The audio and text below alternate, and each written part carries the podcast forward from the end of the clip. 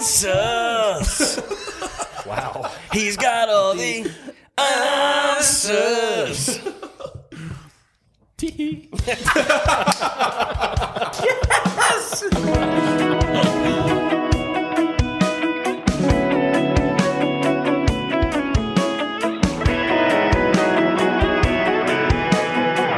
Welcome to Coffee Rants and All Things Christian with the Parkview Pastors. My name is David Harris, and joining me as always is Daniel Morris, Hee John Seth Salmons, Skylar Teal, Yo. and Mike Tatum. Skylar recently went to Birmingham, Alabama, and brought back some coffee from Revelator Coffee. This is their house blend. They call it Petunias, and we'll taste it. See what, see what we think. What'd you call it? Petunias? Relevator or Revelator. Okay, good. Yeah, yeah. I kept getting confused if it was Relevator or Rev- Revelator. Yeah, Revelator. smells great. Yeah, I like that. That's good. Yeah, it is. That'd be good in pour over. Yeah, yeah. To me, when I was grinding the coffee, it smelled like coffee that would go better with milk. It was pretty. It was pretty dark and it didn't smell very sweet, but it actually tastes really good. Surprisingly, It is a little darker than our usual, Yeah. but it's it's got a good good taste. yeah. They say it's crowd pleaser, middle of the road coffee, balanced and sweet, great for any brew method. Yeah. I don't Yeah, they didn't that. put a Be a ton good of tasting coffee. notes on their bag. no, just cocoa and cherry is what they said. I feel like cocoa is typically code for dark roast. Yes. exactly. Yes. I think that this one was considered their medium roast, though, which is interesting. Mm. But it, it brews like a dark roast mm-hmm. or darker roast, I think. I wonder if it's because of the because we made it in the coffee pot. Could be. Yeah, If it brewed it darker than if it were pour over. It's really good though. Yeah, Yeah, I it is like good. it. Was it was it whole bean or ground? whole bean. Oh. I ground it at my house Oh, and brought okay. it here. So yep. So this is also out of our coffee pot. Yeah, that's good. I could drink that. I think Revelator's all over. There's one in Atlanta too, so I guess they've got them in different places. Because you, it was in I don't know. right? John Seth told me where to go. So I gave him that one and seeds. I've heard good things about seeds that is too. good too. Yeah. Well, thanks for bringing in the coffee, Skylar. no problem. Well, Are you uh, drinking it without French vanilla? Yes. yes I, Wow. Am. I did not come prepared with my French didn't even vanilla. so bring French You can't put your timestamp on here when I put my French vanilla in the coffee. Now, if you had it, if you had French vanilla, would it happen? Well, yeah, I mean, I'm always going to add French vanilla if it's there. Yeah. Well, Skylar, you want to intro this banter topic for today? Banter, banter, banter, banter, banter. All right. What are some weird quirks of cars you've owned? I had oh. I have one currently in my Toyota Tacoma. The air conditioner only works on high at times, and so I looked up a YouTube video of how to fix it. And there's something under the passenger side area, just a little little adapter that I could buy. However, if you just wiggle it a little bit, then it'll make it work. So I've just been, you know, Sounds to me like it works fine. yeah, it works okay. So when you get, if anybody ever gets into the passenger seat side, just watch your feet placement because you might knock the, the AC out a little, Yeah. out of whack a little bit. Why would you spend five dollars on an adapter? yeah, Wait, you could money. just walk over to the other side and give it a little. Yeah. My last car had a tape deck and a CD player. Ooh. Mine did as well, and a touch screen. Oh. Oh. Wow. 2005 Prius had a tape player and a touch screen. Really weird. I forgot that he drove a Prius. Fancy. I drove a 74 Pinto once. Those were the ones that were, uh, they had like a design flaw that if you got rear ended in an accident, it'd blow up. I'm sorry, I sorry. made it a challenge. oh man, Interesting. That's pretty quirky of your car. yeah. All right. I would call that quirky. Just checking. be the next level above quirky. We do drive Hondas, and uh, they are full of little pieces of plastic that break. Yes, So that's a maybe that's quirky. I mean, it's kind of a scam, also. But uh, I don't know about quirky. I had a lot of engines blow up. Oh, wow. Well, it, there's this stuff called oil so I say that you have to do an oil change. keep I in did them. that. I did that. Okay. Once. I've had an oil change. No, I'm. I don't. I don't know. I don't know about quirk. Well, actually, one in one of my vehicles, the window to like the four window buttons, my window, driver window, that button would actually roll down the rear passenger window because the electric. electric That my is it was yeah, it was a car that I bought used, and the dude before me tried to Rewire it. rewire it. nice. So he got me. He's a good troll. Yeah. Should like, give a shout out to uh, Tyler Creel. Didn't you ride with him recently? I did. Um, I got in the car with him, and he was like, "Hey, just so you know, every time I take a left turn, I'm sorry, every time I take a right turn, all the lights on my dash are going to come up, and it's going to start beeping. But don't freak out, I can fix it." So I'm like, "That's really weird." Um, so we pull out of. he- works at Mount Carmel, and we pull out to go to lunch, and he takes a right turn, and I hear really loud beeping. All the lights come on.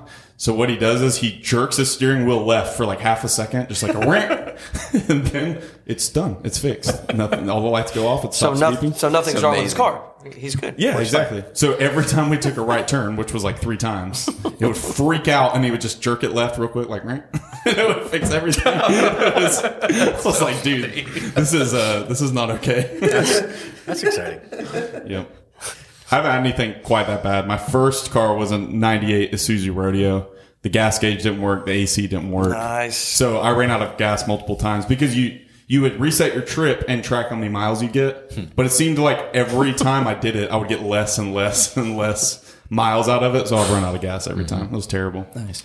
The car that Judy and I drove in Germany was a 74 Volkswagen, mm-hmm. and the gas gauge didn't work. And so we would run out of gas from time to time. Mm-hmm. That and the, the levers for the heater boxes were, were broke. They didn't work either. And so in the wintertime when it got cold, I had to, I had to take like safety wire and open up the heater boxes so that they would just stay open all the time. The, the problem is, is that the heat would come out from under the seats. And so Judy had to ride with her feet up like on the dashboard or it would melt the rubber on her, on her oh shoes. And, and so, because it get pretty warm, you know, but yeah, we got used to it. So it, it was, it was fine. It was, we were young and in love and none of that mattered. So All right. French toast or pancakes? Man, this one's hard for me. I don't like this question. Yes. French that's my answer. toast. Yes, is the correct answer. Yeah, fr- I'd go with French toast. I, would as love well. French I love toast. French toast.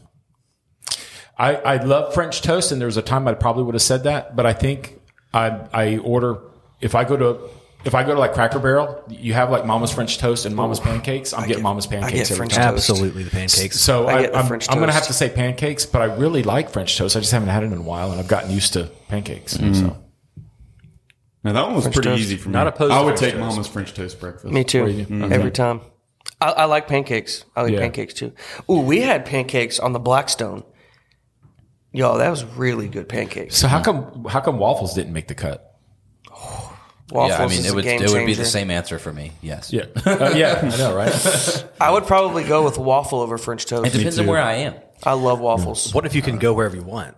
I think French toast, uh, probably. IHOP I don't pancakes, know. right? IHOP yeah, pancakes. well, It's gotta be yeah. IHOP Waffle pancakes. House waffles. I mean, you got it because they don't have pancakes. I would probably go waffles over French toast. I would too. Really? I, I love, love pancakes. waffles. But they're probably third place of these three we've mentioned for me. Like a nice Belgian waffle. Yeah. I love it. Well, Brittany has had actual Belgian waffles from Belgium. Wow. I've had one from Disney World.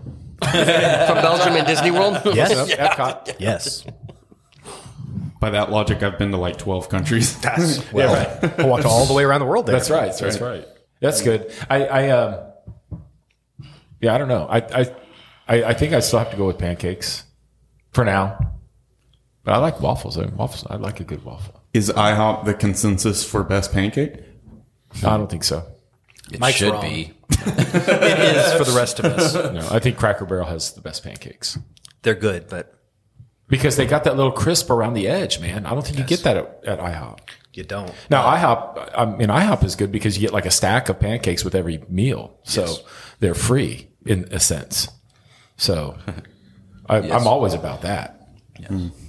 I thought you were coming to the dark side recently. Like you went to IHOP and I, I did. I've been to IHOP a couple of times now. I'm, I'm good with IHOP. have you tried the steak at IHOP though? I have not tried the steak at IHOP. If I'm getting pancakes, I'm going to Denny's. Really? Yeah. I used to like Denny's. Like I don't like when I was IHOP younger, pancakes. Really? Now, see, I think, yeah. I don't know. If I'm Not going to fan. Denny's, I'm not getting. Let's I know go. what I'm getting. Skylar, I'm proud of you. You just finished his coffee. Put the timestamp on right How there. much? Uh, how much do you put in there? I mean, I put up. Halfway? This is a good bit. What, what, I don't know what that means. He's like, it was like two sips. Yeah. As his finger runs up and down the side. This is a good bit somewhere around here. You know, Skylar's being ambiguous when his uh, his voice raises two octaves. So we finished our doctrine series, and uh, we're going to take a couple of podcasts to catch up on the questions that have been submitted. So today we're going to do a Q&A session. Number one, if you can invite a person from the Bible to be a guest on the podcast, who would it be? Not Jesus. Who would be your last choice? Not Satan. I've been thinking about this one. My last choice would be either Ananias or Sapphira. Because I ain't trying to get struck dead. yeah, you don't want to be as far away from that situation as possible. Now, the person that I'd want to invite onto the podcast would be Barnabas, mm. Mm. His name is choice. actually Joseph, by the way. Why? I love encouraging people.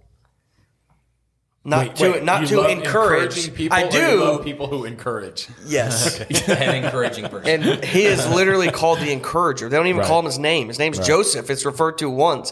But then he is so encouraging that people are like, you know what? We're changing your name. You're now the encourager. That's the guy I'm trying to get behind. So he would be mine that I'd invite. And then John Seth just has to match hype, so he figures uh, Barnabas would be hype. He may be, though, like a different style encourager. Yeah, yeah. I don't know. I just, I'd, I'd be interested to have him on the podcast. yeah. It'd be interesting to hear what his conversation with Paul was about Mark when they when they uh, parted ways. Yeah. It'd be interesting to get Barnabas's take on how that all went down. That'd be mine. Yeah. Um, I think the writer of Hebrews should come on the podcast so we can Yes. finally know So who we it is. know. who it is. I got you. I got you. Apollos. you should have just said you wanted Apollos on the podcast. Yeah, I think Peter would be kind of a fun guest because you never know what he'd say. Right. Yeah. I'm for that one too. That was a close second for me. Is Yeah. Peter? yeah. I think the last person I thought about would be like King Herod because you know he almost killed Jesus, Right. Yeah. almost Yeah. ruined the whole thing. Yep. Yeah. Pilate. Jerk. Those guys. I'd fight Pilate, dude. I don't know. I I, I, I almost need a Mount Rushmore. Go figure. I'm figure. shocked. Only only because because each of them would bring a different uh, conversation to the table. Like for me, it would be it would be Joseph from the Old Testament. Joseph, um, just just to hear uh, his perspective on the suffering and trials and difficulties and all of that. But I also thought it would be interesting to bring on a guy like Demas, where in the New Testament, Demas is only referred to about three different times, but every time he's referred to, you can see him slipping further and further away from the faith. And, and it would be interesting to have him on to talk about what a slow drift looks like. Uh, when, when you Oh, that we don't drift to hol- holiness, we always tend to drift away from holiness un- unless we're intentional about it. So I thought Demas would be uh, again. So it just depends on, on where you want the, the conversation to go. Um, least least person, least favorite. uh, You know, would be interesting too. Would be Lazarus to say, dude, what was it like for them four days? Yeah, You know, because we don't, we're not told anything. He's, I don't remember. I know, right? so so anyway, I, I don't know. Thanks for who the- joining us. Uh, somebody guys, you guys can go on to the wait. What? Oh no, he was saying Lazarus would be like, I don't remember, and we'd Yeah. be like, oh yeah. Yeah. Thanks for- okay. um, so Go somebody else can say their favorite or their one that they would bring on, and let me let me uh, think about who my one that I would not my least favorite would be. I was kind of thinking, you know, Paul or Yeah, that's who uh, I thought of. one of the gospel writers Yeah. uh, would be fun. Um, Luke seemed like he knew all those guys. Could be interesting. my. But then my- I thought maybe you know Timothy, so we could find out what Paul was really like. you know? right. yeah, yeah, that's fair. Good Yeah. So what? Give You us might- give us the give us the garbage. You know? My first thought was Paul, just to pick his brain on all of his writings and to talk to him about all the division it has unintentionally caused and just get his take. I mean, like it'd be Maybe crazy to see be able what to talk his to him. big problem with punctuation was. Why what do you the talk to thorn him? in of the flesh Hey, was. that's true. yeah. But my second thought was David, just so I can see how good at the harp he actually was. That's that was another one that I thought about. Must be really good, right? yeah, right. Yeah. I, I do think probably the the last choice would probably be somebody like Ahab or Jezebel. One of them. Jezebel's a good one So to not have. Uh, Wait, clarify. yeah, yeah. yeah. I thought Daniel would be kind of a cool mm. guest just because of living in a culture that mm-hmm. is a little bit counter. Now you know who would be a hype hmm. guest? Samson. Oh yeah. Samson would be a hype guest. I think. Probably so. Just before he was put up Yeah. on the columns and, While he still had eyes, yes. yeah, and Yes. long hair. Yeah. Or as the Bible series on Netflix put out, he was like jacked with dreadlocks. Yeah, right, right. yeah. Daniel would be interesting though because I I would love to pick his brain on like his prayer life. Yeah. Yeah. There's a lot of interesting Bible Oh yeah. people. Yeah, there really Elijah or. Elisha. Yeah. Elisha, I can ask him about how can I call bears out of the woods mm-hmm. to maul children.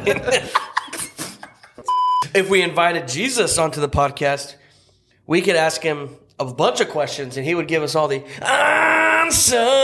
I don't know who my least, like, who my last choice would be. I don't know. I thought about like, I mean, like Jonah is kind of like a punk. Like you kind Yeah, of that's true. Yeah, Yeah. yeah, Come on, man. He might not be have fun to have around, you know? Yeah, maybe not. yeah. He'd be like, good "Can you up- turn the AC down in this place?"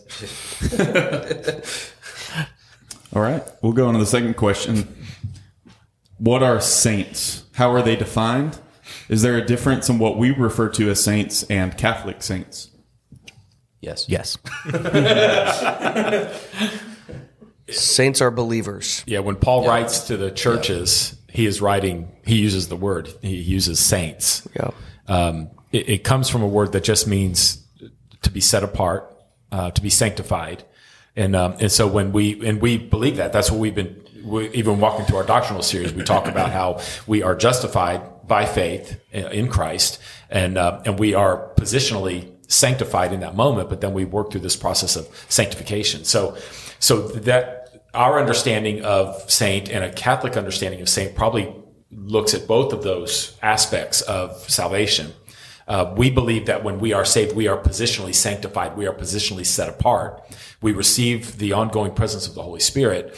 And so we begin this journey of sanctification that ends at death when we enter into the presence of our, of our King. We are, but, but in that sense, we are being sanctified, but we are also fully sanctified. Um, so, so it's kind of a tension there that we don't understand. And so we, we believe as Baptists, and most, I think most Protestants would, would believe as well, that, um, that saints is a reference to those who have been converted, uh, who have been justified by God, set in a right relationship with Him, and then are, are living, uh, living for the glory of Christ and His kingdom. Um, so that's what, that's what a saint in the, the Bible is. Um, now there is a little bit of a differentiation in, in Catholicism with that, um, is because uh, they're not necessarily uh, they, they believe in, in justification by faith. At least that's what their official doctrine is. Uh, but the sanctifying process is a process that um, that doesn't necessarily. It's not necessarily positional. Um, it's one that's worked out, um, and it doesn't necessarily end at death. Which is why you have the Catholic doctrine of purgatory, uh, because what the uh, Catholicism believes that you can't enter into heaven until you've been completely expiated and until all of your sins have been forgiven, you being completely purged of any sin. And they don't necessarily believe that that has to happen in the physical life. It carries over into the, into the afterlife and, and, uh, in a place called purgatory. That's where their doctrine of purgatory comes from, is that when we die, we go to purgatory so that we can finish out the sanctification process before we are finally glorified into, into heaven. So where do saints come from in the Catholic Church? Those are those are people who, um, in hindsight, the church looks back at and says that they lived noble, uh, virtuous, righteous lives, serving the good of others, doing all of these great things, and the Catholic Church actually takes steps to recognize and then canonize these individuals as saints. They they recognize the sainthood of others who have gone before them. Um, and so, you know, it's, it's hard because of our, our different understanding of sanctification. Uh, we're going to have a different view of, of who saints really are. It is interesting that there's a process. I, I did, I looked it up and there's a, there's a couple of steps, um, towards sainthood. Uh, step one is you have to die. um, you, you can't be a saint and still be alive. Uh, Catholic Church won't consider that until you're dead. So you die, and then you become, and then the next the next level of understanding is a servant of God. The next level of understanding of, of sainthood is venerable, which means respected. Um, and then and then you take another step, and you're blessed. And then the final step to that is recognition as a saint. Um, and so you, you, once you're once you're recognized as a saint, you are canonized into that into that sainthood. And the understanding is is that saints are no longer in purgatory and possibly never had to go to purgatory because they earned their sanctification on this earth. So they would argue, for instance, that Mother Teresa, at her death, she was uh, she was given the status of saint. But I don't know that any Catholic would ever argue that Mother Teresa had to spend a day in purgatory because she lived her life so nobly and so well. And and so, it, but in, in all of this, again, it's it's not It's just not biblical. It's just not right. Yeah, uh, there, and, and this is but see, and this is where the corruption came in. Uh, It, it- was all of this that actually was actually the mechanism for the corruption that seeped in that led to the Reformation. Because, because this is what happens if if if you have a loved one that dies and and it's automatically assumed they're going to purgatory. Uh, the the reason why uh, indulgences were collected, you could pay an indulgence and and and have the priest offer a prayer to a saint, and that saint is the one that that allocates the sanctification to your loved one to get them out of purgatory and into heaven. And, and so so all all of these doctrines, while they may sound, you know, you know, reasonable at, at some level, which I don't think it does, but but if somebody can rationalize that, they're they're just it opens up so many opportunities for corruption and and manipulation. Uh, because because we're back in doing things in the work of men rather than than understanding salvation as a work of God. And and so so uh, all of a sudden they, they began to manipulate folks into you know you could pay indulgences to build these cathedrals and pay indulgences to have this done and pay indulgences to the Catholic Church. And hey you should pay and the more you pay the quicker your loved ones get out of purgatory and into heaven. You can see where the, the corruption would come from that. And that's really what what drove kind of Luther over the edge and made him you know post his his theses on on the on the door of the church in Wittenberg so um, so I, I think you know there there's a definite a difference in understanding between what a saint is in the New Testament, what we believe saints to be, and what a what sainthood, official sainthood in the Catholic Church is recognized as. Because the saints are are when we talk about Scripture, we talk about the canon of Scripture. That is the rule. This is it. It is closed. It is a it is a canon that has been affirmed by the Church, and saints in the Catholic Church are also canonized. They are recognized and established by the Catholic Church as such. And uh, and the bottom line is we understand that it is Christ in our salvation, our conversion, that sanctifies us, um, and then we live out uh, obedience to the commands of Christ in our sanctification. But we are we understand that if we are truly saved, then we are fully sanctified. So that to be absent from the body, as Paul says, is to be present with Christ. So and we have no uh, we have no desire or, or will to pray to dead people. right. You know, we have a living Savior. Mm-hmm. He's That's the one we pray to. that's right. Yeah, there, there's no saint that acts as a mediator for us. And and again, the Bible makes that clear. Jesus is our mediator. And the book of Hebrews is, I mean, that's one of the main arguments for that. Is stop stop believing in these other things. Stop going to angels. You can go right to right to Christ. Stop going to men. You can go right to Christ. So Jesus is better. That's what we said in that whole series. Jesus is better than the law. It's better than man-made systems. It's better than a priesthood. He's the ultimate priest.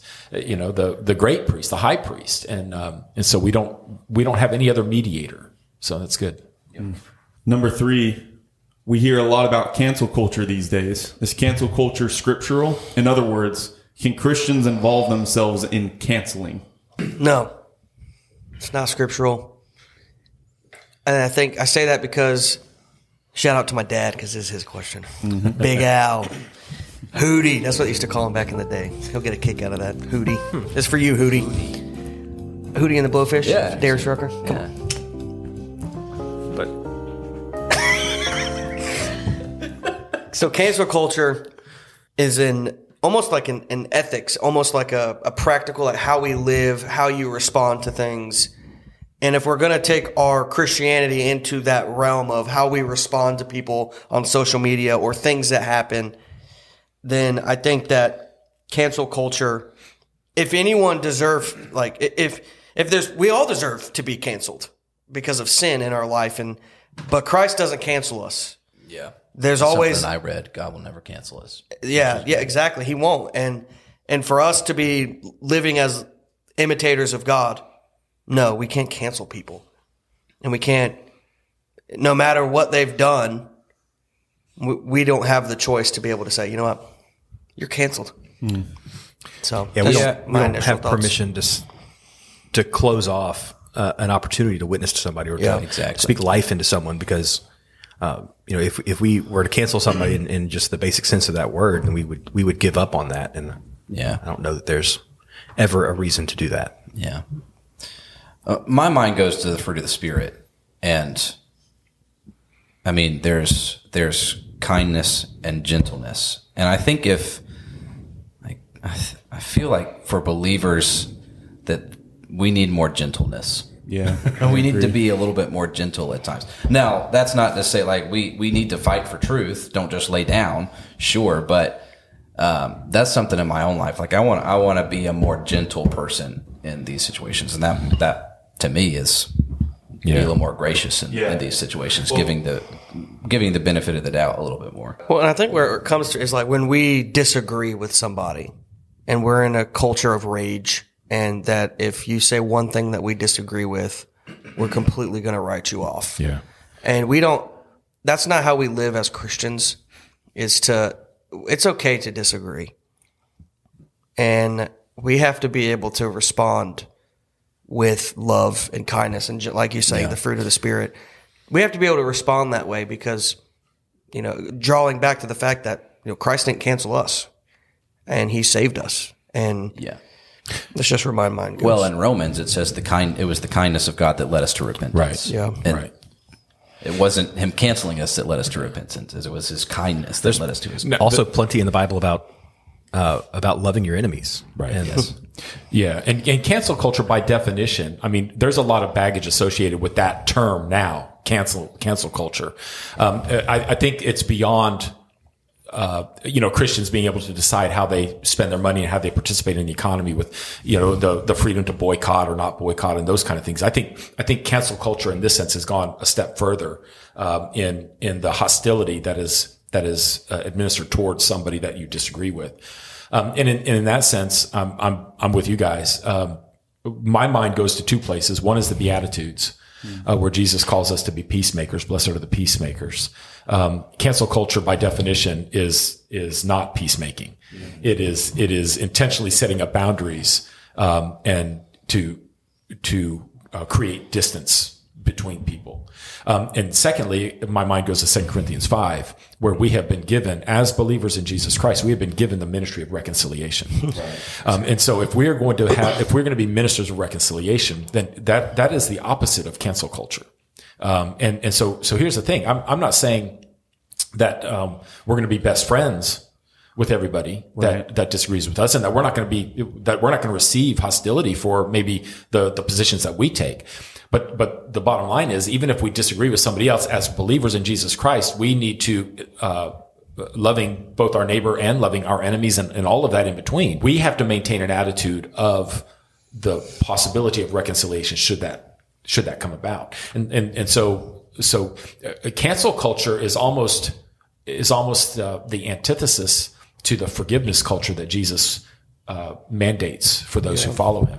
So we can, we can, and, and here's the thing: people are going to hear that and they're going to say, "Well, you you just are compromising all your convictions." No, we can we can forgive. We can forgive hostility that is towards us because of our convictions, because of our beliefs. We can forgive and maintain an attitude of restoration and reconciliation without compromising our convictions or what our beliefs are. The bottom line is, um, is, is we need, we need to, if our inclination is to cancel and to just cut off any future potential gospel conversation with somebody, then we need to, according to Jesus, die to that deny that that which is in us to do that. And we need to we need to understand what it means to forgive and be open to reconciliation. Knowing that in this in this world in our physical relationships it does take two to reconcile And so reconciliation might not always take place, even as we provide a ministry of reconciliation. I mean, Christ provided a ministry of reconciliation at the cross, and not everybody receives that reconciliation.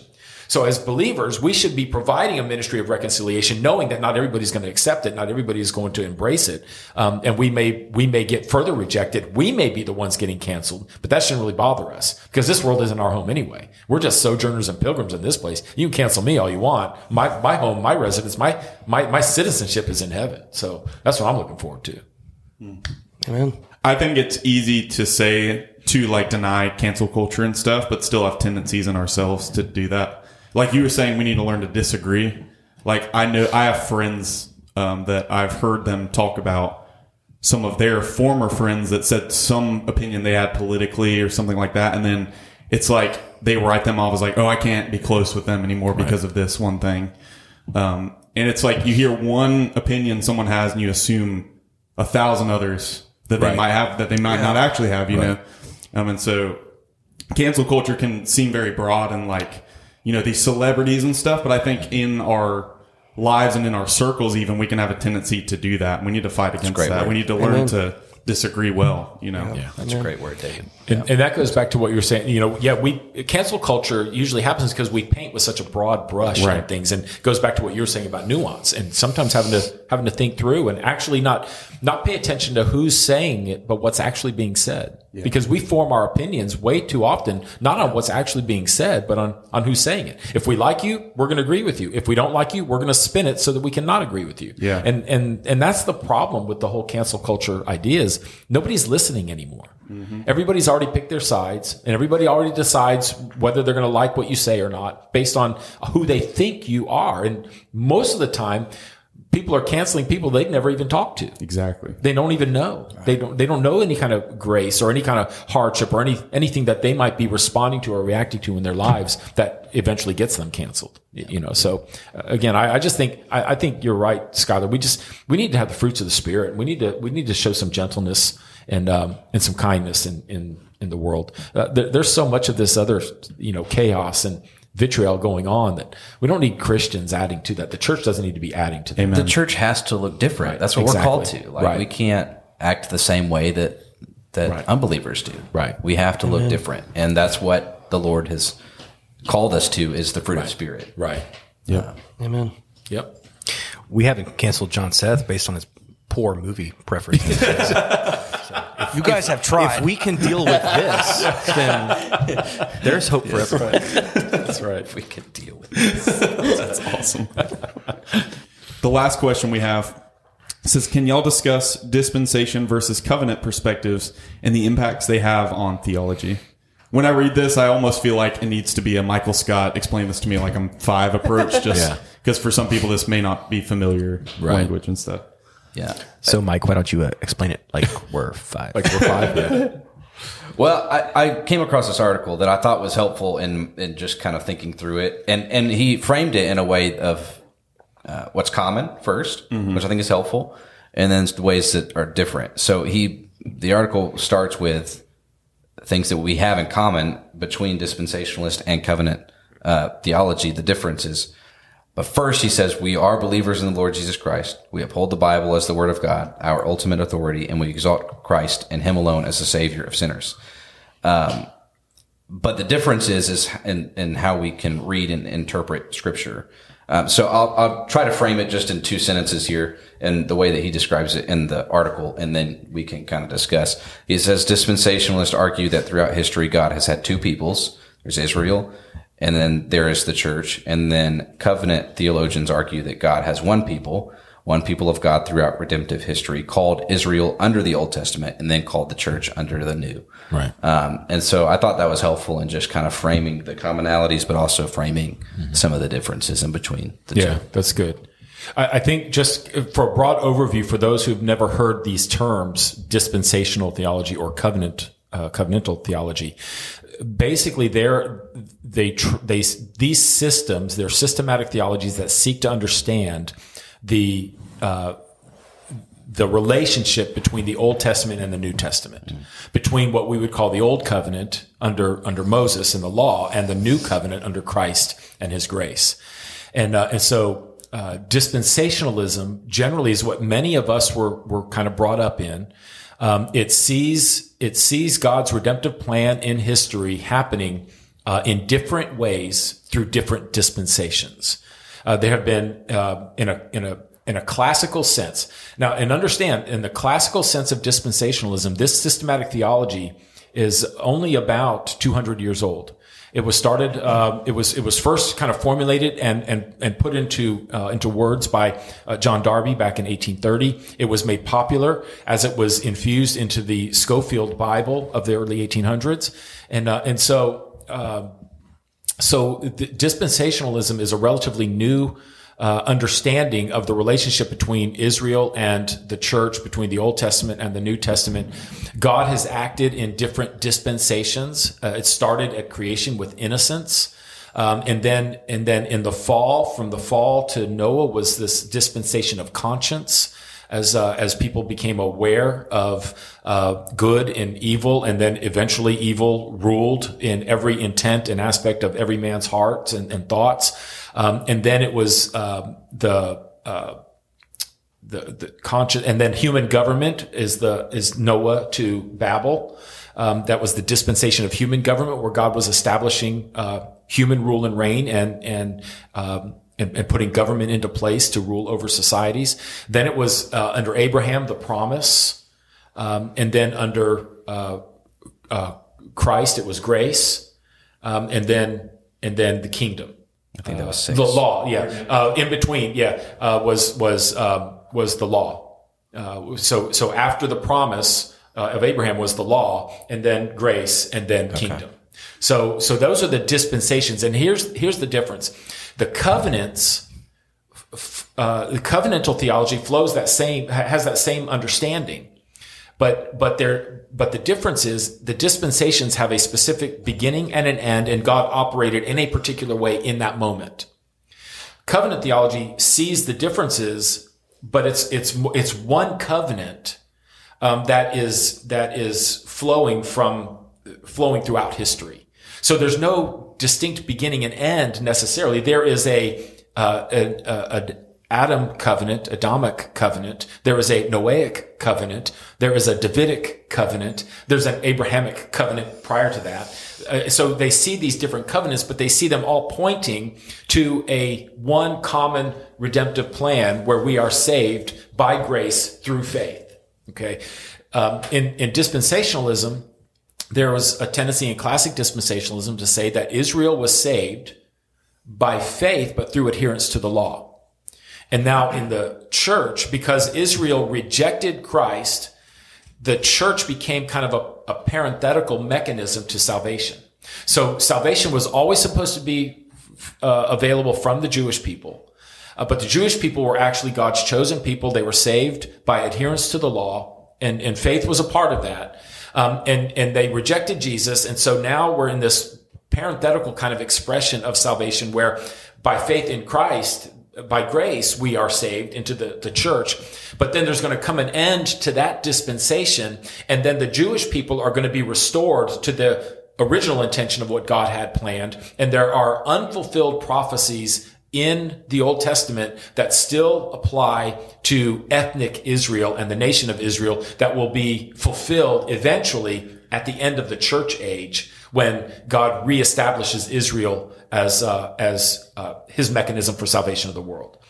Um, and and so so again that that's why in dispensational thought and really to to be transparent in much of of early Baptist life um, and uh, independent Baptists and Southern Baptists and, and, all of that. That's why there's such uh, an importance placed on Israel. Uh, why politically evangelicals tend towards governmental policies that are going to be friendly to Israel, uh, because because there's a there's a, an element of evangelicalism out there that, that believes that Israel is going to play a prominent role in the end of time, and they want America to be on the right side of all of that. Which which I get, I understand that. Um, and so they, we need to be friendly to Israel because Israel is still God's chosen people. It's just right now we're in this kind of parenthetical, parenthetical expression of redemption through, through the church. But that's going to come to an end and then God is going to pick up where he left off with Israel. So that's kind of classic dispensationalism. Um, and, and that's what I was brought up in. That's what I was brought up to believe. It tends to lead towards the end times theology that many of us have subscribed to with, uh, with this idea of a, a rapture of the church and then the establishment of the kingdom, um, where we will rule and reign with Christ, and Israel will once again be the primary agent um, in the physical realm. The church will be the primary agent in the spiritual realm, ruling over that. And there's going to be this thousand year literal rule and reign of Christ and his saints over the world, where Israel is still the the the, the prominent.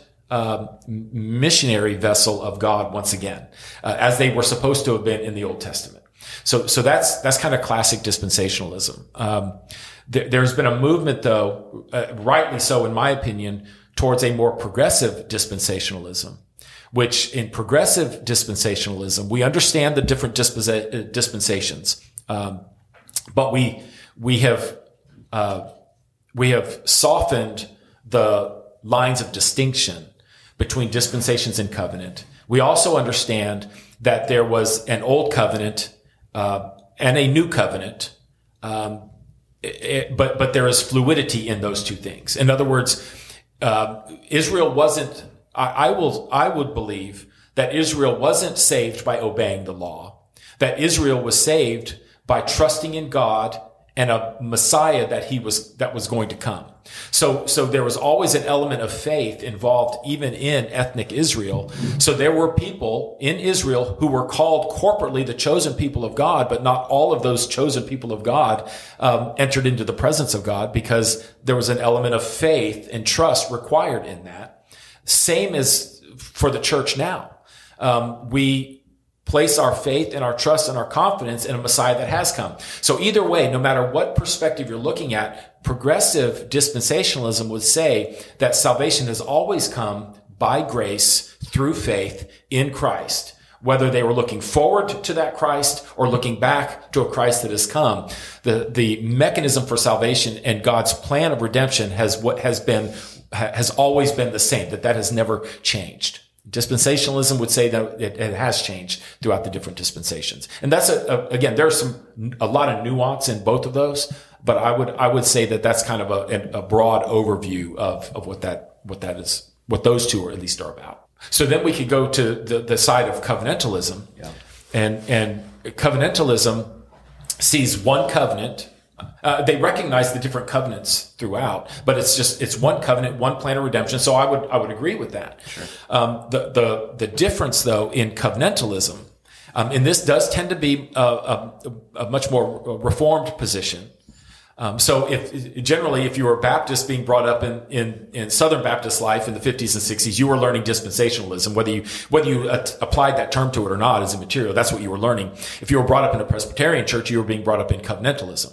Um, and, and, and so they see it all as, as one continuing covenant. The covenants are the same. It's just the administration of those covenants is, is what has changed. So for instance, in the Old Testament, you were the, the people of God uh, by circumcision. Um, and so families were part of the Old Testament covenant. They were part of the people of God, but only the elect within the chosen people of God were actually saved. And it's the same in the, in the, from a New Testament perspective, what a covenant theologian will say is that we are in the covenant as families will, we, but, but the administration of that covenant is no longer circumcision, it's baptism.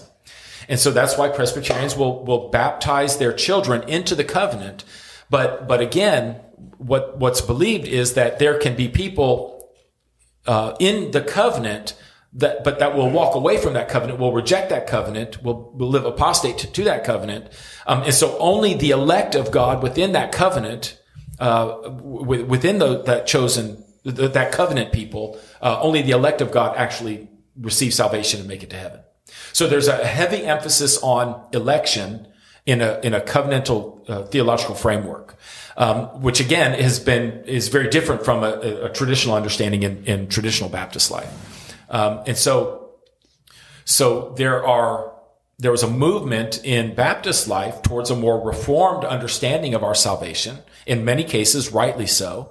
Um, and so what happens is now you have not just covenantalism, but you have progressive covenantalism. Um, just like dispensationalism, you have a, a more, I, I think, a, a, view that that runs closer to Scripture in progressive dispensationalism. You have covenantalism, but you also have a view that that tries to align itself more uh, more consistently with Scripture, called progressive covenantalism, and they see the the covenants being played out as as progressive, pointing to the the new covenant in Christ. Um, so the method of salvation has always been the same, um, but they they under they don't under they understand the idea of of covenant coming from regeneration and conversion and salvation and that kind of thing. So if you are in the covenant, you are in the covenant because you have been saved. And so you, you, they, re, they rejected uh, pedo baptism. They rejected baptizing infants into the covenant in favor of, um, of in this new covenant, it is a, a believer's baptism, a believer's profession of faith, one that models more closely what Jesus modeled for us and demonstrated for us in Scripture. And so progressive covenantalism is covenantalism without infant baptism, uh, to, to kind of bring it, bring it down to the, to, to the bottom line. Hmm. And, and there are strengths in all of these, and there are weaknesses in all of these. Uh, for, for me, the, the reason, again, I was brought up in, in dispensationalism, but I, I, I kind of moved more towards a progressive side to that. Uh, because my understanding of the second coming of Christ, what I read in scripture and what I see throughout church history and what we read in the early church fathers and even what we read in Paul is the, the return of Christ has always been imminent. It has always been expected. Every generation of believers has expected Christ to return in their generation. But with dispensationalism, if you look back on it as a system, what you're implying is that certain things had to happen before Christ could come again. Um, Israel, for instance, was scattered from the land in AD 70. So, so in a, in a classic dispensational view, uh, the ingathering of Israel would have to take place before the second coming of Christ, which, which again means that Christ could not have come until 1948. But this is why the event of 1948, when Israel was reestablished as, as a nation in the land, that's why that is such an important uh, prophetic event in the mindset of those who hold to a dispensational belief, because that is the fulfillment of prophecy in their in their theological system. Um, but for me, that doesn't. It, Israel did not have to return to the land. The temple does not have to be rebuilt before the return of Christ could come because nobody in the early church understood it that way or read the scriptures that way or understood the teachings of Jesus that way. They anticipated the imminent return of Christ in their generation. And so we can't, we, it, it, it's, we have to be careful in developing theological systems that place, uh, that place scripture into frameworks that it was never intended to be placed uh, that was never intended to be put into. Um, and, and, so again, I think that there are some there are some strengths to understanding that. We, I, I think the the biggest thing, is, you know, the writer of Hebrews starts out at the very beginning. Uh, it probably speaks more to progressive revelation than progressive anything else. But the writer of Hebrews talks about how God has in the past spoken in various ways through the prophets and through the you know things. But the, today in these last days, He has spoken through Jesus. So we understand that there are different um, ways that God has communicated truth to us uh, throughout the, the varying covenants or dispensations. Uh, I think the commonality, Skylar, you, you said there was an article that tried to find the common ground in some of those mm-hmm. things. The commonality is, is very, uh, the covenants in a covenantal system line up right very closely with the dispensations of a dispensational system right. so they're both taking these things from scripture um, they're just dividing them out um, uh, and and thinking about them in different ways what the purposes of those dispensations or covenants really are. Mm-hmm. So again, that's that's a broad brush. There's yeah. there's nuance. There's somebody that can come in that can give you the details of some of these things. But the bottom line is, even within progressive uh, progressive dispensationalism or progressive covenantalism, there there are varying views and different ways of, of interpreting things, especially when it comes to the book of Revelation and the end of time and, and, and how we see some of those things playing out. If there's a literal millennial kingdom, dispensationalists tend to lean more towards a literal millennium kingdom, but and, and covenantalists do not. They see it more as a spiritual event, maybe that we're living in the millennial kingdom now and and and at the end of that, Christ will come and, and, and establish his kingdom in the fullness of his glory. But there are, like, like a, uh, we were talking about earlier, John MacArthur kind of, kind of takes a mediating approach. He is very reformed in his theology and in his soteriology and with the concept of the elect of God. But he is also dispensational with regard to his, his view of how we are treating the end times. He believes in a literal millennial kingdom and uh, a, a, rapture of the church and, and all of those things. So, so again, everybody's going to think with a little bit of nuance in, in these things. Um, I can tell you where I where I where I stand because I came up in a dispensational uh, type of uh, of uh, environment. I would lean more towards a pro- progressive dispensationalism, mm-hmm. um, but I under but I because I do see the plausibility of literal fulfillment of prophecy in a future ethnic Israel. Mm-hmm. Whether that happens or not is immaterial. If God is going to fulfill those things spiritually through his church, I'm fine with that as well. Mm-hmm. Um, I just think that the book of Romans um, talks about salvation coming to the Gentiles in order to in, in order to make the Jewish people jealous enough to return to God. So I think part of the mission of the church is to share the gospel with uh, with Jewish people, with ethnic Israel. But I also think that that's not so that they can have some place as the main missionary mechanism of God's God in the future. I think it's so that they can join us in the kingdom as well. The kingdom now is for for Jew and Gentile, all those who are converted and and uh, regenerated and and uh, and place their faith and trust in Christ. So right. So right. I, I, do think there's a commonality at the end that's going to involve both Jew and Gentile. Yeah. Yeah. Now I'll cancel you because yes. I would not fall in that. right, exactly. Yes, please don't cancel. cancel. Yeah, don't cancel. I, I haven't looked into this a ton, so this this was an interesting question to me. But I mean, you explained it really well. I I would probably it, it makes sense to me the layout of scripture and understanding of one people right. that makes sense in my mind. But again, it's not been a something that I've really dug into a ton. So I would right. probably be more leaning in the progressive covenantalism, covenantalism right. than than the dispensationalism. Yeah. And I'm good with the nuance in yeah. both of those things. Yeah. I, am I'm, I'm good with the language of both of those because I'm really I just haven't really settled. I think I was more dogmatic about the about my end times, my eschatology, my end times theology. Yeah, uh, I was more dogmatic about it when I was younger. I'm less dogmatic about it now mm-hmm. because I, I, I, when I read Revelation, I, I, read it differently than when I first read it. Mm-hmm. And I see things happening in cycles, but I also see how those trumpets and those, uh, the, the, and those bowls and the seals and all of that are overlapping. Yeah. Uh, visions of the same event. Yeah. So I'm, I'm, I'm good with that, that yeah. position as well. But your, your comment about, uh, over spiritualizing mm-hmm. things and missing it because it's meant to be literal is is interesting to me because because I mean you you made the comment earlier in the office about Israel missed it because they were looking for the yeah. The first coming of right, Christ took place over time. Yeah. It took 33 years for the first coming of Christ to play itself out. Yeah. and the Jewish people had spiritualized the coming of the Messiah so much so that they they missed and then rejected the actual yeah. coming of Messiah because that wasn't on their radar. And so I don't want us to do, I don't want right. us to treat the second coming of Christ the same way. Yeah. I want us to be open to a literal fulfillment. I want us to be open to doing what Jesus tells us to do is that's, you know, just be, be aware of the signs.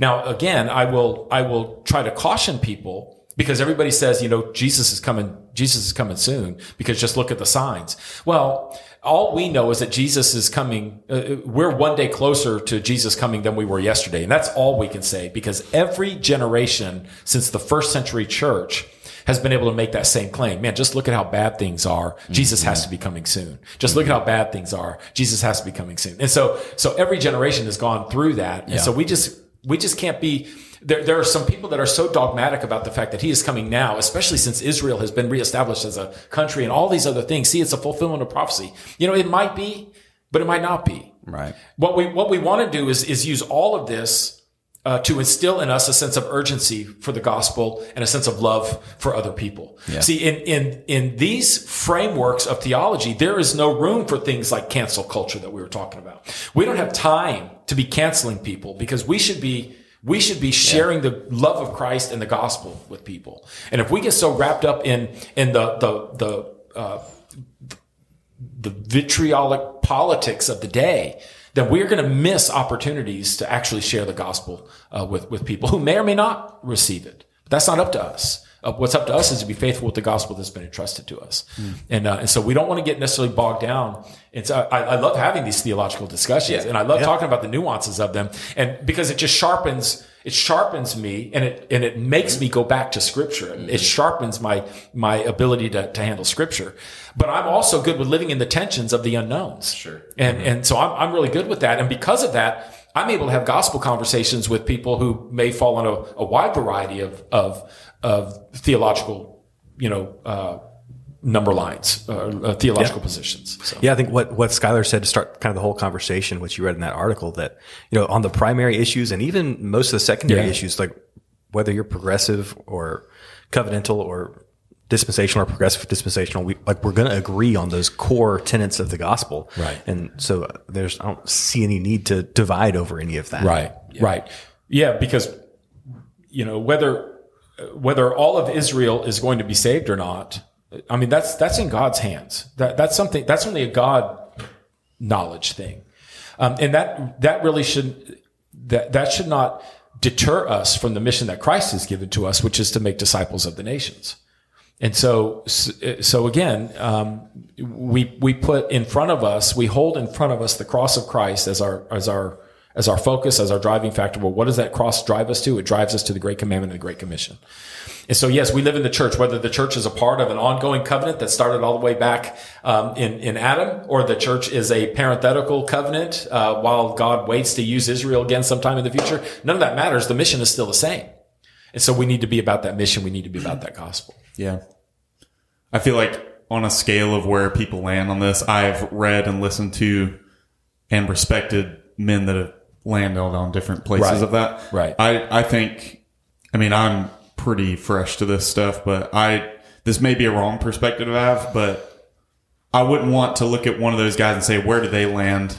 And then hold to that and bring that framework to me reading scripture. I think I would want to read scripture for myself and let this shape my framework Right. Absolutely. For to figure out where I would land Yeah. on that. I think that's just one caution I would have because I have a tendency to be like, well, I don't know a lot. Let me go to someone that's got their PhD and has been doing this for years and just Right. grab what they hold to and just be like, that's my framework now. I just, I don't know. I would have a tendency myself and I want to resist Right. that. Well, where where those are helpful is is it is helpful to read those. Right. But I think you're right. I think we start with scripture and then when we don't understand something in scripture or a particular flow of scripture or how something ties together, um, then then I think it's good to to go to those resources and and have the, have but but more than one. Right. You know, you Right, need to read exactly. more than one of those so that you can you can make an intelligent and informed decision for yourself as to where where your view of the Bible is going to fit into one of these one of these Absolutely. Now, for some people, none of that matters. They don't care about having their theology labeled. So they, it doesn't. th- These labels don't matter to them. They're going to say they believe the Bible, and that's fine. They are actually going to have a particular interpretation that fits in one of these systems, but whether they want to acknowledge that or not is immaterial. Right. And that's where most of us grew up. By the way, mm-hmm. I, I think I, I I don't know that I ever understood my my eschatology or my soteriology in terms of dispensationalism or covenant. I didn't know what those terms were growing up, or even even in the early days of as, as an adult as a, a Christian, leading Bible studies and stuff. That that stuff just wasn't. It, that, that wasn't uh, a, a part of my vocabulary. Yeah, same. Uh, so, so I, you know, I, I, we don't want we don't want anybody to get hung up on. Oh man, I don't know what I am. No, you're if you've been if you placed your trust in Christ, you're a Christian, um, and then your lifelong journey is to be discipled in that walk with Christ, so that you can be used for His glory and the glory of His kingdom. And part of that is reading your Bible and understanding it in the ongoing presence and power of the Holy Spirit. And so, so that's what we do. And then we have fun. I, I think these kind of conversations should be a lot of fun. Uh, unfortunately, you know, back, of course, back in the Reformation, um, those conversations weren't fun, and, and and those guys were having to deal with with really really strong issues. The one good thing about evangelicalism, at least in the context of these kind of conversations, is most of the folks having these conversations believe the Bible Right. and believe in the authority and sufficiency of Scripture. So if, if we can if we can start there, Right. then these conversations can be a, be a lot of fun.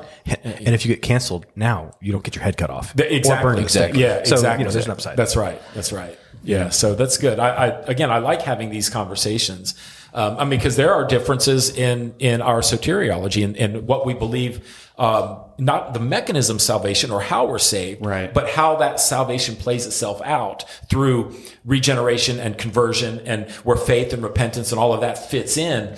There are different systematic theologies that put those things in different orders. But the bottom line is, regardless of which systematic you s- subscribe to, we, we, we all agree that we are, we are in the elect by faith and repentance. Now, whether that faith and repentance comes at at conversion and whether regeneration happens at conversion or regeneration happens before, all of those are the the, the nuances that we, we tend to talk about um, when we're talking about the differences on our soteriological perspectives. Um, and, and the bottom line, the way that plays itself out, there there may be some implications in what we believe and how we live our lives for the glory of Christ and His kingdom. So what we never want to do is lose perspective of the mission in these theological conversations, as good as they might be, as nerdy as some of you might think they are. Um, we never want to lose perspective of the mission of Christ, which is to make disciples of the nations, to love God and to love others in a way that makes His kingdom attractive. And uh, so I hope that we're able to, to continue uh, to do that, even as we look forward to the the full the full establishment of the kingdom of Christ in the future, whatever that looks like. Yeah, absolutely. It's weird and high. In at the time I was reading these commentaries, I didn't realize these different frameworks coming out. But in hindsight, reading, I was just looking back at some of my sermon notes. I would read two or three different commentaries, and they, based on their framework of what we've been talking about, covenant or dispensationalism, they would get different things out of the text. I preached Romans 11, and we talked about the remnant Yeah. chosen by grace. One commentator would say, at the end of time, unbelieving Jews, some are going to believe. Yeah. Whereas another guy's just like, no, he's talking about just the church. the church, Christians. right? You know what I mean? Yeah, So remnant. Remnant always meant people who were part of the uh, the congregation of Israel, but who actually were living by trust in God. Right. Um, and but remnant, from a New Testament perspective, might mean something different to somebody else. Yep. Yeah. It's just interesting. One one of the things that we also want to make sure um, of is that we don't we don't disconnect, and, and this is why I like these conversations, um, and this is why I like covenantalism as well. It keeps us from disconnecting from the Old Testament altogether, Right. Because there is a movement, and there is movement in some places, even in evangelicalism, that that want to just there's there's a complete disregard for anything in the Old Testament because that was an old dispensation; it no longer pertains to us. Um, but but I think that we see see my contention is, and this is where it makes me a little bit more progressive as opposed to a classic dispensationalist, is is I understand the law to be given as a grace of God. So, so we grace and law are not two distinct things that are diametrically opposed to one another. Um, the law came out of God's grace to us, just like Christ came out of God's grace to us. The prophets came out of God's grace to us. So, so there, again, I think that it is there is something there's more in common with those things. We don't want to uh, we don't want to disconnect from the Old Testament just because we don't like its history or what it has to say. It's not, you know, God was wrathful in the old and loving in the new. God has been the same yesterday, today, and forever, always will be. His word is the same. His covenant has been the same. And so I, I- just think we need to keep that in mind as we read these things and understand the purpose of the Old Testament was to give us the nature and character of God um, and then to point us in redemptive history to the coming of his of his of the Savior Jesus. Um, and so when we read the Old Testament, we now have the benefit of reading it from a New Testament perspective. But that doesn't mean we we dismiss the Old Testament. We read the Old Testament and we preach the Old Testament. We do so from a New Testament post-resurrection perspective, knowing that Christ fulfilled so much of that. I hope, for instance, that our time in Leviticus was not seen as wasted time because we're studying an Old Testament, archaic, ancient book that has no relevance for us today. I'm hoping that as we studied Leviticus, we were seeing Jesus in every page, on every chapter of that, uh, which is what the Old Testament was designed to do. Yeah. And so we don't want to lose that. We don't want to lose that continuity there by by framing it in a in a, in a more classic dispensational way. Yeah, absolutely. So. Well, I think we'll cut it off there for today. Next time, we're going to talk about things like the Trinity and heaven and angels and keep some Q&A stuff going. But thanks for joining us for coffee, rants, and all things Christian. Don't forget about the form on our website, pbclc.com slash podcast. Send us some more questions and follow or subscribe to us and leave us a five-star rating. We'll see you next time.